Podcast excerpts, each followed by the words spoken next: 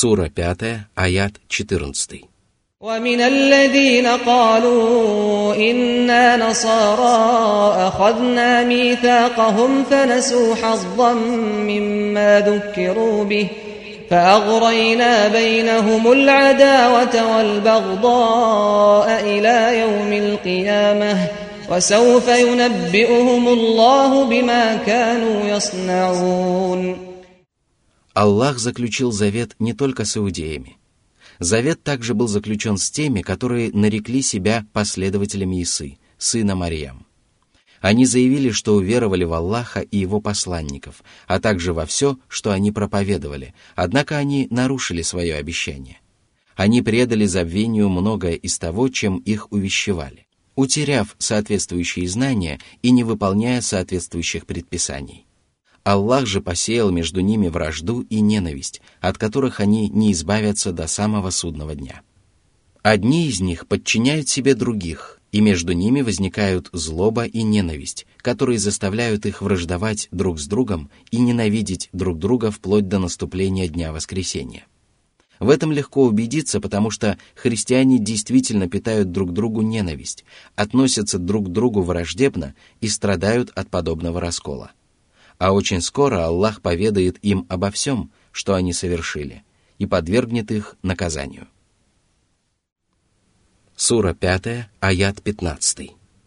يا أهل الكتاب قد جاءكم رسولنا يبين لكم كثيرا مما يبين لكم كثيرا مما كنتم تخفون من الكتاب ويعفو عن كثير قد جاءكم من الله نور وكتاب مبين После упоминания о завете, который Аллах заключил с иудеями и христианами, и том, что они, за исключением лишь немногих, нарушили свое обещание, Всевышний Аллах приказал им всем уверовать в пророка Мухаммада и привел им неопровержимое доказательство правдивости его пророческой миссии. Этим доказательством является тот факт, что пророк Мухаммад разъяснил им многое из того, что они скрывали от людей, даже от своих невежественных единоверцев. Они считались обладателями знания в то время, когда никто другой не знал того, что было известно им, и когда стремящийся познать истину мог добраться до нее только через них. Посланник Аллаха, мир ему и благословение Аллаха, принес этот великий Коран, посредством которого он разъяснил многое из того, что люди Писания скрывали между собой. Он был неграмотным человеком, не умеющим ни читать, ни писать. И все это является одним из самых убедительных свидетельств в пользу его пророческой миссии. Одним из тех знаний, которые скрывают люди Писания, является описание пророка Мухаммада и пророчеств о его пришествии, упомянутые в их священных писаниях, аят о побитии камнями прелюбодеев и многое другое. Аллах также сообщил, что пророк Мухаммад воздерживался от разъяснения того, о чем было целесообразнее не говорить. Он принес людям свет от Аллаха, то есть священный Коран, благодаря которому можно осветить путь во мраке невежества и заблуждения. В этом ясном писании разъяснены все религиозные и мирские вопросы, в которых нуждаются люди. В нем содержится знание об Аллахе, его именах, качествах и деяниях, а также знание о религиозных законах и законах справедливого возмездия. Сура 5, аят 16. يهدي به الله من اتبع رضوانه سبل السلام ويخرجهم من الظلمات إلى النور بإذنه ويهديهم إلى صراط مستقيم Всевышний сообщил о тех, кто руководствуется этим Кораном, и о том, какие качества раба позволяют ему достичь этого – он наставляет на прямой путь тех, кто усердствует в надежде снискать благоволение Аллаха и стремится найти пути мира, которые позволяют человеку спастись от наказания и попасть в обитель мира. Этими путями являются приобретение правильных познаний и притворение их в жизнь в целом и в частности.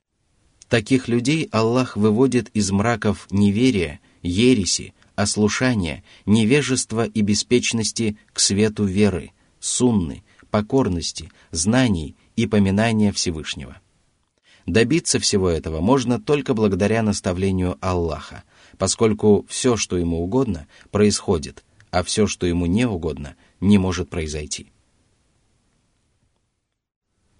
Сура 5, аят 17. لقد كفر الذين قالوا إن الله هو المسيح ابن مريم قل فمن يملك من الله شيئا إن أراد أن يهلك المسيح ابن مريم وأمه إن أراد أن يهلك المسيح ابن مريم وأمه ومن في الأرض جميعا ولله ملك السماوات والأرض وما بينهما يخلق ما يشاء والله على كل شيء قدير После упоминания о том, что люди обеих писаний заключили с Аллахом завет, который они впоследствии нарушили, Всевышний Аллах перечислил некоторые из их отвратительных высказываний. Аллах поведал о том, что христиане говорят слова, которые не говорит никто другой. Они считают Мессию, сына Марьям, самим Богом и объясняют свое порочное воззрение тем, что он родился без отца. Однако они забывают о том, что Хавва в этом отношении подобна Мессии, потому что она появилась на свет без матери, а Адам даже превосходит его в этом отношении, потому что был сотворен без отца и без матери. Почему же они не считают их богами, подобно тому, как обожествляют Мессию? Из всего сказанного следует, что христиане лишь потакают своим желаниям, не имея ни убедительных доказательств, ни хотя бы сомнительных доводов. Аллах опроверг их утверждения ясными логическими аргументами и сказал, что ни Мессия, ни его мать, ни остальные обитатели земли не смогут защитить себя, если Аллах пожелает погубить их. А кто не способен спастись от беды и уберечь от погибели самого себя, тот не заслуживает обожествления. Еще одним логическим аргументом является тот факт, что Аллах один обладает властью над небесами, землей и всем, что между ними. Он управляет Вселенной в соответствии с законами своего предопределения, своей религией и законами справедливого возмездия, а все творения принадлежат Ему и подчиняются Его воле. Разве ж беспомощный раб, принадлежащий своему Господу, может быть Богом, который не испытывает никакой нужды. Воистину, подобное совершенно невозможно. Христиане не должны удивляться тому, что Мессия Иса, сын Марьям, появился на свет без отца, потому что Аллах творит, что пожелает. Если ему угодно, то люди появляются на свет от отца и матери, как это происходит с большинством потомков Адама. Если ему угодно, то человек появляется на свет от отца без матери, как это произошло с Хаввой. Если ему угодно, то он рождается от матери без участия отца, как это было с Исой. А если же ему угодно, то он появляется на свет без отца и матери, как это было с Адамом. Всевышний создал свои творения разными, поскольку его воля неукоснительно исполняется, и для него нет ничего невозможного. Сура 5, аят 18. وقالت اليهود والنصارى نحن أبناء الله وأحباؤه قل فلم يعذبكم بذنوبكم بل أنتم بشر ممن خلق يغفر لمن يشاء ويعذب من يشاء ولله ملك السماوات والأرض وما بينهما وإليه المصير Иудеи и христиане считают себя непорочными людьми и делают лживые заявления о том, что они являются сынами Аллаха и Божьими возлюбленными. На их языке сыном можно назвать любимого человека, – и поэтому они не считали себя сынами Аллаха в прямом смысле. Никто из людей Писания не говорит подобного, и только христиане считают Мессию Сыном Божьим в прямом смысле. Аллах опроверг их заявления, которые они делали, не опираясь на доводы и доказательства, и велел своему посланнику сказать им, почему же Аллах наказывает вас за ваши грехи. Если бы вы были его возлюбленными, он не стал бы подвергать вас наказанию. Знайте же, что Аллах любит только тех, кто совершает богоугодные поступки. Вы же являетесь обычными людьми, которые будут судимы по законам божественной справедливости и божественного милосердия. Аллах простит, кого пожелает, и подвергнет наказанию, кого пожелает. А зависеть это будет от ваших деяний, благодаря которым вы можете заслужить прощение или наказание. Аллаху принадлежит власть над небесами, землей и тем, что между ними, и к Нему одному всем нам предстоит вернуться. На каком основании вы приписываете себе превосходство над остальными людьми, если вы являетесь всего лишь одними из рабов, которые вернутся к Аллаху в последней жизни и получат воздаяние за свои поступки? Сура 5, аят 19.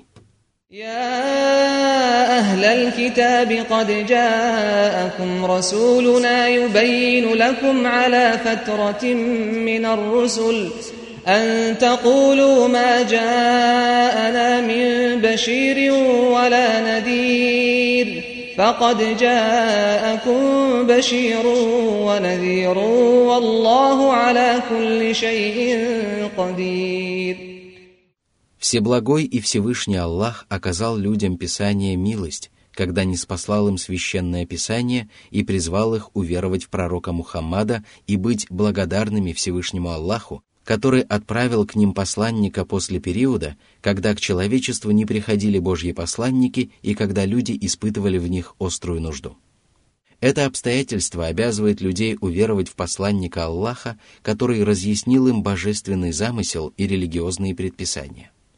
Аллах довел истину до сведения рабов, дабы они не говорили, что к ним не приходил добрый вестник и предостерегающий увещеватель.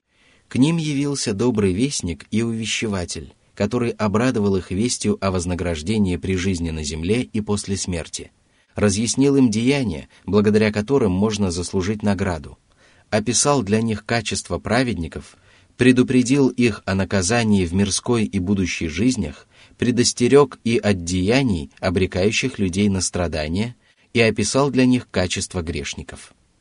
Аллах властен над всякой вещью. Все творения подвластны Ему, хотят они того или нет, поскольку Он обладает могуществом, которому ничто не может воспротивиться. Благодаря своему могуществу Аллах отправил посланников и не спаслал Писание, и благодаря нему Он вознаграждает тех, кто подчиняется посланникам и карает тех, кто ослушается их. Сура 5, аяты 20-21. وإذ قال موسى لقومه يا قوم اذكروا نعمة الله عليكم إذ جعل فيكم أنبياء وجعلكم ملوكاً وجعلكم ملوكا وآتاكم ما لم يؤت أحدا من العالمين.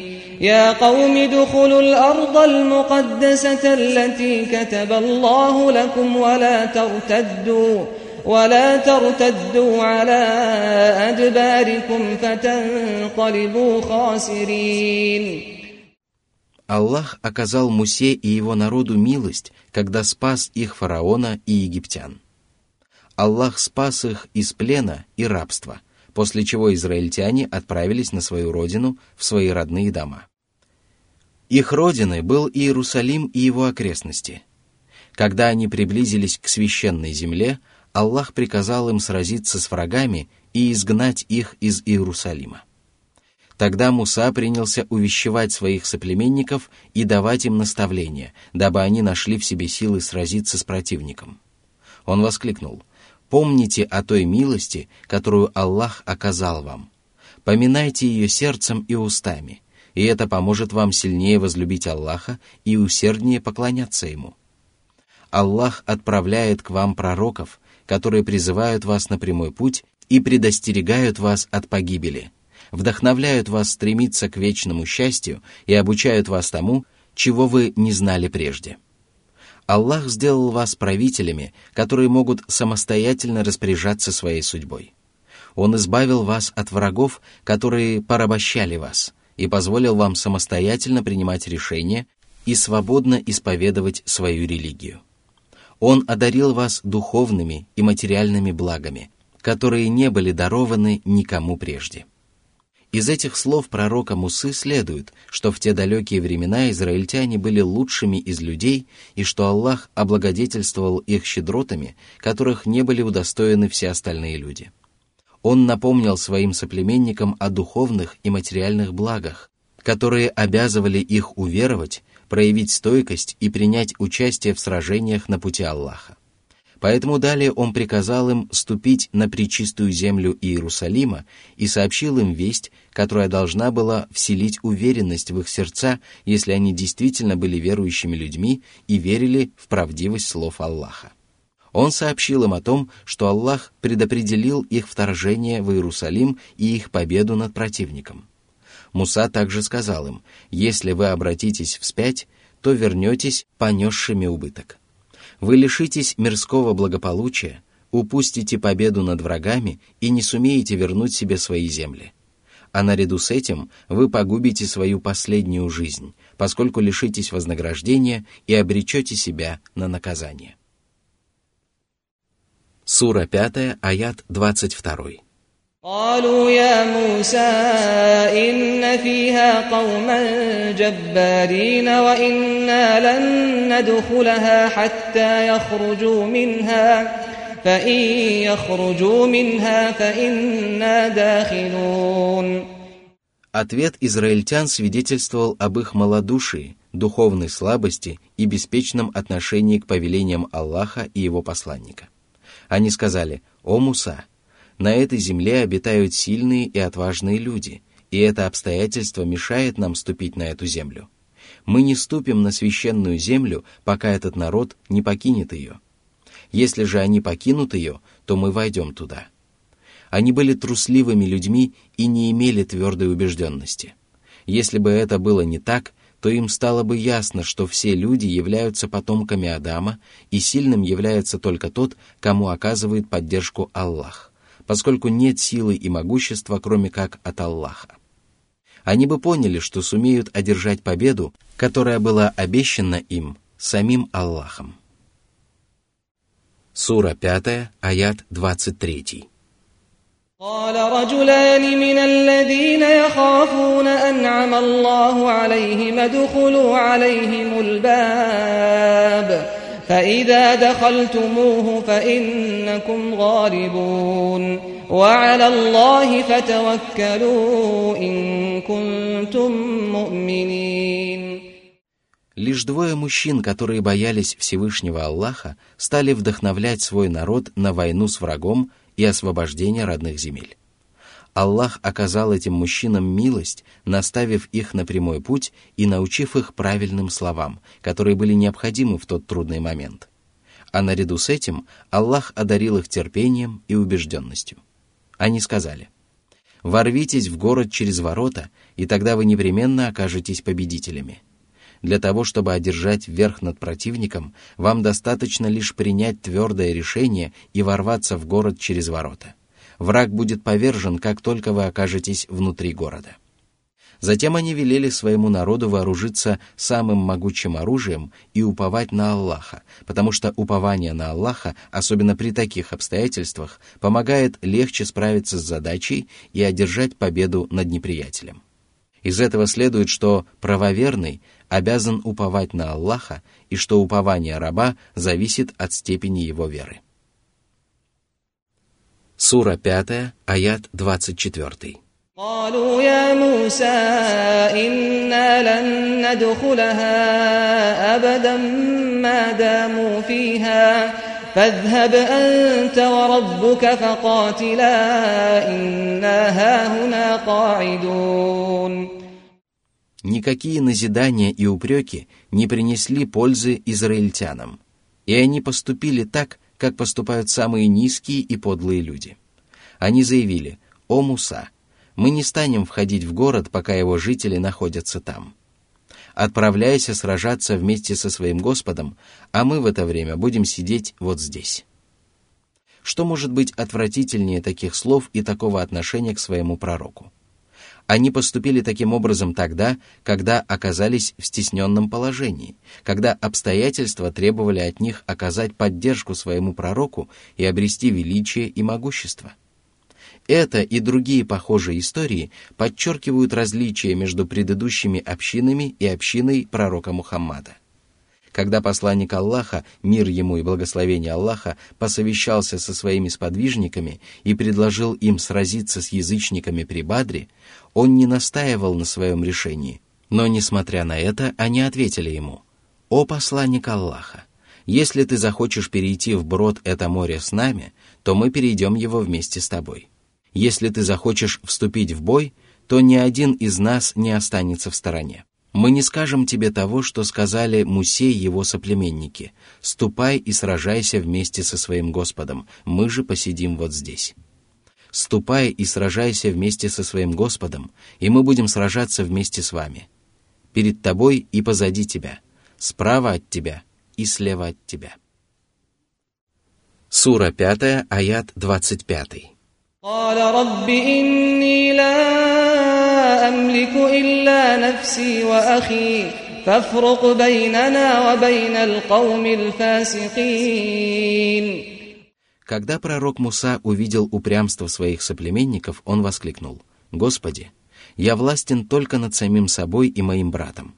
Они не хотят сражаться с ними, и я не могу заставить их.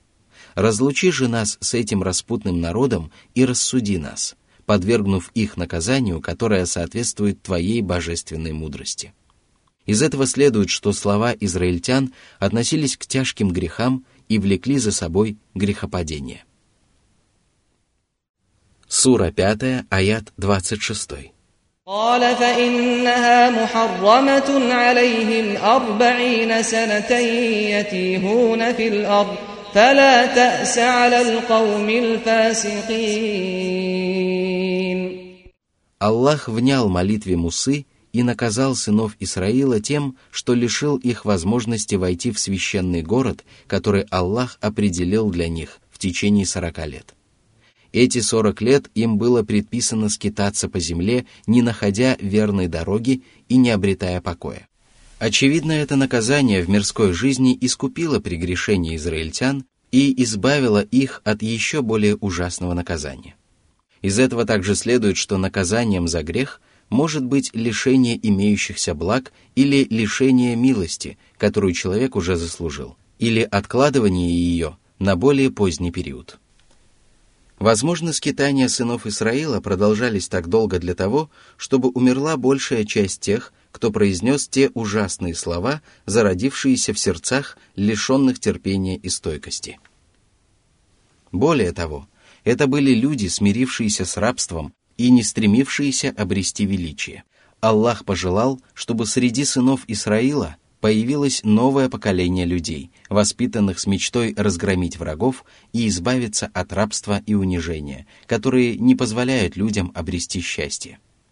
Муса был крайне снисходителен к людям, особенно к своим соплеменникам, и Всевышнему Аллаху было известно, что он может проявить сочувствие по отношению к своему народу, горевать от того, что его постигло такое наказание, и даже обратиться к Аллаху с мольбой избавить их от подобной кары, которая уже была окончательно определена. Поэтому Аллах запретил ему печалиться о распутном народе и проявлять сочувствие по отношению к людям, которые уклонились от повиновения.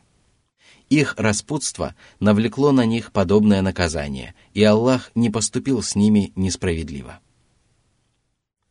Сура 5, аяты с 27 по 31. واتل عليهم نبأ ابني آدم بالحق إذ قربا قربانا فتقبل من أحدهما ولم يتقبل من الآخر قال لأقتلنك قال إنما يتقبل الله من المتقين. لئن بسطت إلي يدك لتقتلني ما أنا بباسط يدي إليك لأقتلك. إني أخاف الله رب العالمين. إني أريد أن تبوء بإثمي وإثمك فتكون من أصحاب النار وذلك جزاء الظالمين. فطوعت له نفسه قتل أخيه فقتله فأصبح من الخاسرين. فبعث الله غرابا يبحث في الأرض ليريه كيف يواري سوءة أخيه قال يا ويلتى أعجزت أن أكون مثل هذا الغراب فأواري سوءة أخي فأصبح من النادمين «О Мухаммад, расскажи людям правду о том, что произошло между двумя сыновьями Адама, дабы желающий мог извлечь из этого пользу. Будь правдив и не лги, говори по совести и не забавляйся». Совершенно очевидно, что речь идет о двух родных сыновьях Адама. Это видно из очевидного смысла и контекста этого откровения, и этого мнения придерживалось большинство толкователей. Аллах повелел своему посланнику рассказать о том, как они принесли жертву Аллаху и чем все это закончилось. Каждый из двух сыновей Адама пожертвовал часть своего имущества для того, чтобы приблизиться к Аллаху, но Всевышний Господь принял пожертвование только одного из них и не принял его от другого. Они узнали об этом либо посредством откровения с небес, либо посредством обычая, который существовал у древних народов – Согласно этому обычаю, если Аллах принимал пожертвование, то с небес извергался огонь, который сжигал это пожертвование. Зависть и злоба охватили того из сыновей Адама, пожертвование которого не было принято, и он сказал своему брату, «Я убью тебя». Брат сжалился над ним и сказал, «Аллах принимает пожертвования только от богобоязненных рабов. Какой грех я совершил?» За какое преступление ты хочешь убить меня? Или же ты хочешь убить меня за то, что я боюсь Всевышнего Аллаха, страх перед которым обязаны испытывать мы с тобой и все остальные творения? Согласно наиболее достоверному толкованию, праведные деяния принимаются от тех, кто совершает их со страхом перед Аллахом, поступая искренне ради Него и в соответствии с предписаниями Его посланника. Затем богобоязненный сын Адама сказал своему брату, что он не намеревается убивать его, напав на него первым или даже защищаясь. Он сказал, «Если ты попытаешься убить меня, я все равно не стану протягивать руки, чтобы убить тебя». Это не вызвано моей трусостью или беспомощностью. Дело в том, что я боюсь Аллаха, Господа миров. Если же человек боится Аллаха, то он не станет совершать грехи, особенно самые тяжкие из них. Если же ты собираешься совершить убийство, то тебе следует устрашиться Аллаха. Но если дело дойдет до того, что мне придется либо совершить убийство, либо умереть от твоей руки, то я предпочту умереть от твоей руки. Но тогда ты взвалишь на свои плечи бремя твоих и моих грехов и окажешься среди обитателей адского пламени. Таково воздаяние тем, кто поступает несправедливо. Из этих слов следует, что убийство относится к тяжким грехам и обрекает человека на попадание в преисподнюю. Но они не удержали преступника от совершения преступления. Он твердо решился на убийство своего брата, и ему показалось, что этот поступок является легким и правильным, хотя закон Аллаха и непорочное подсознание проповедуют неприкосновенность человеческой жизни. Он убил своего брата и оказался одним из тех, кто погубил свою мирскую и последнюю жизнь. Он первым проложил дорогу для всех, кто совершил убийство после него. И в достоверном хадисе говорится, кто подаст людям дурной пример, тот понесет бремя своих грехов и грехов тех, кто последует его примеру вплоть до наступления Дня Воскресения. В другом достоверном хадисе говорится – Всякий раз, когда убивают человека, часть вины за пролитую кровь ложится на первого сына Адама, потому что он был первым, кто проложил дорогу убийствам. После убийства своего брата он не знал, как ему поступить с его мертвым телом, потому что он был первым из сынов Адама, который скончался. Тогда Аллах послал к нему ворона, который начал разгребать землю для того, чтобы похоронить другого мертвого ворона он показал ему, что делать с трупом брата, и тогда тот начал сожалеть о содеянном. сожаление и убыток – вот последствия всех грехов. Арабское слово «сауа» означает часть тела, которая должна быть покрыта. Труп назван таким образом, потому что он также должен быть обернут.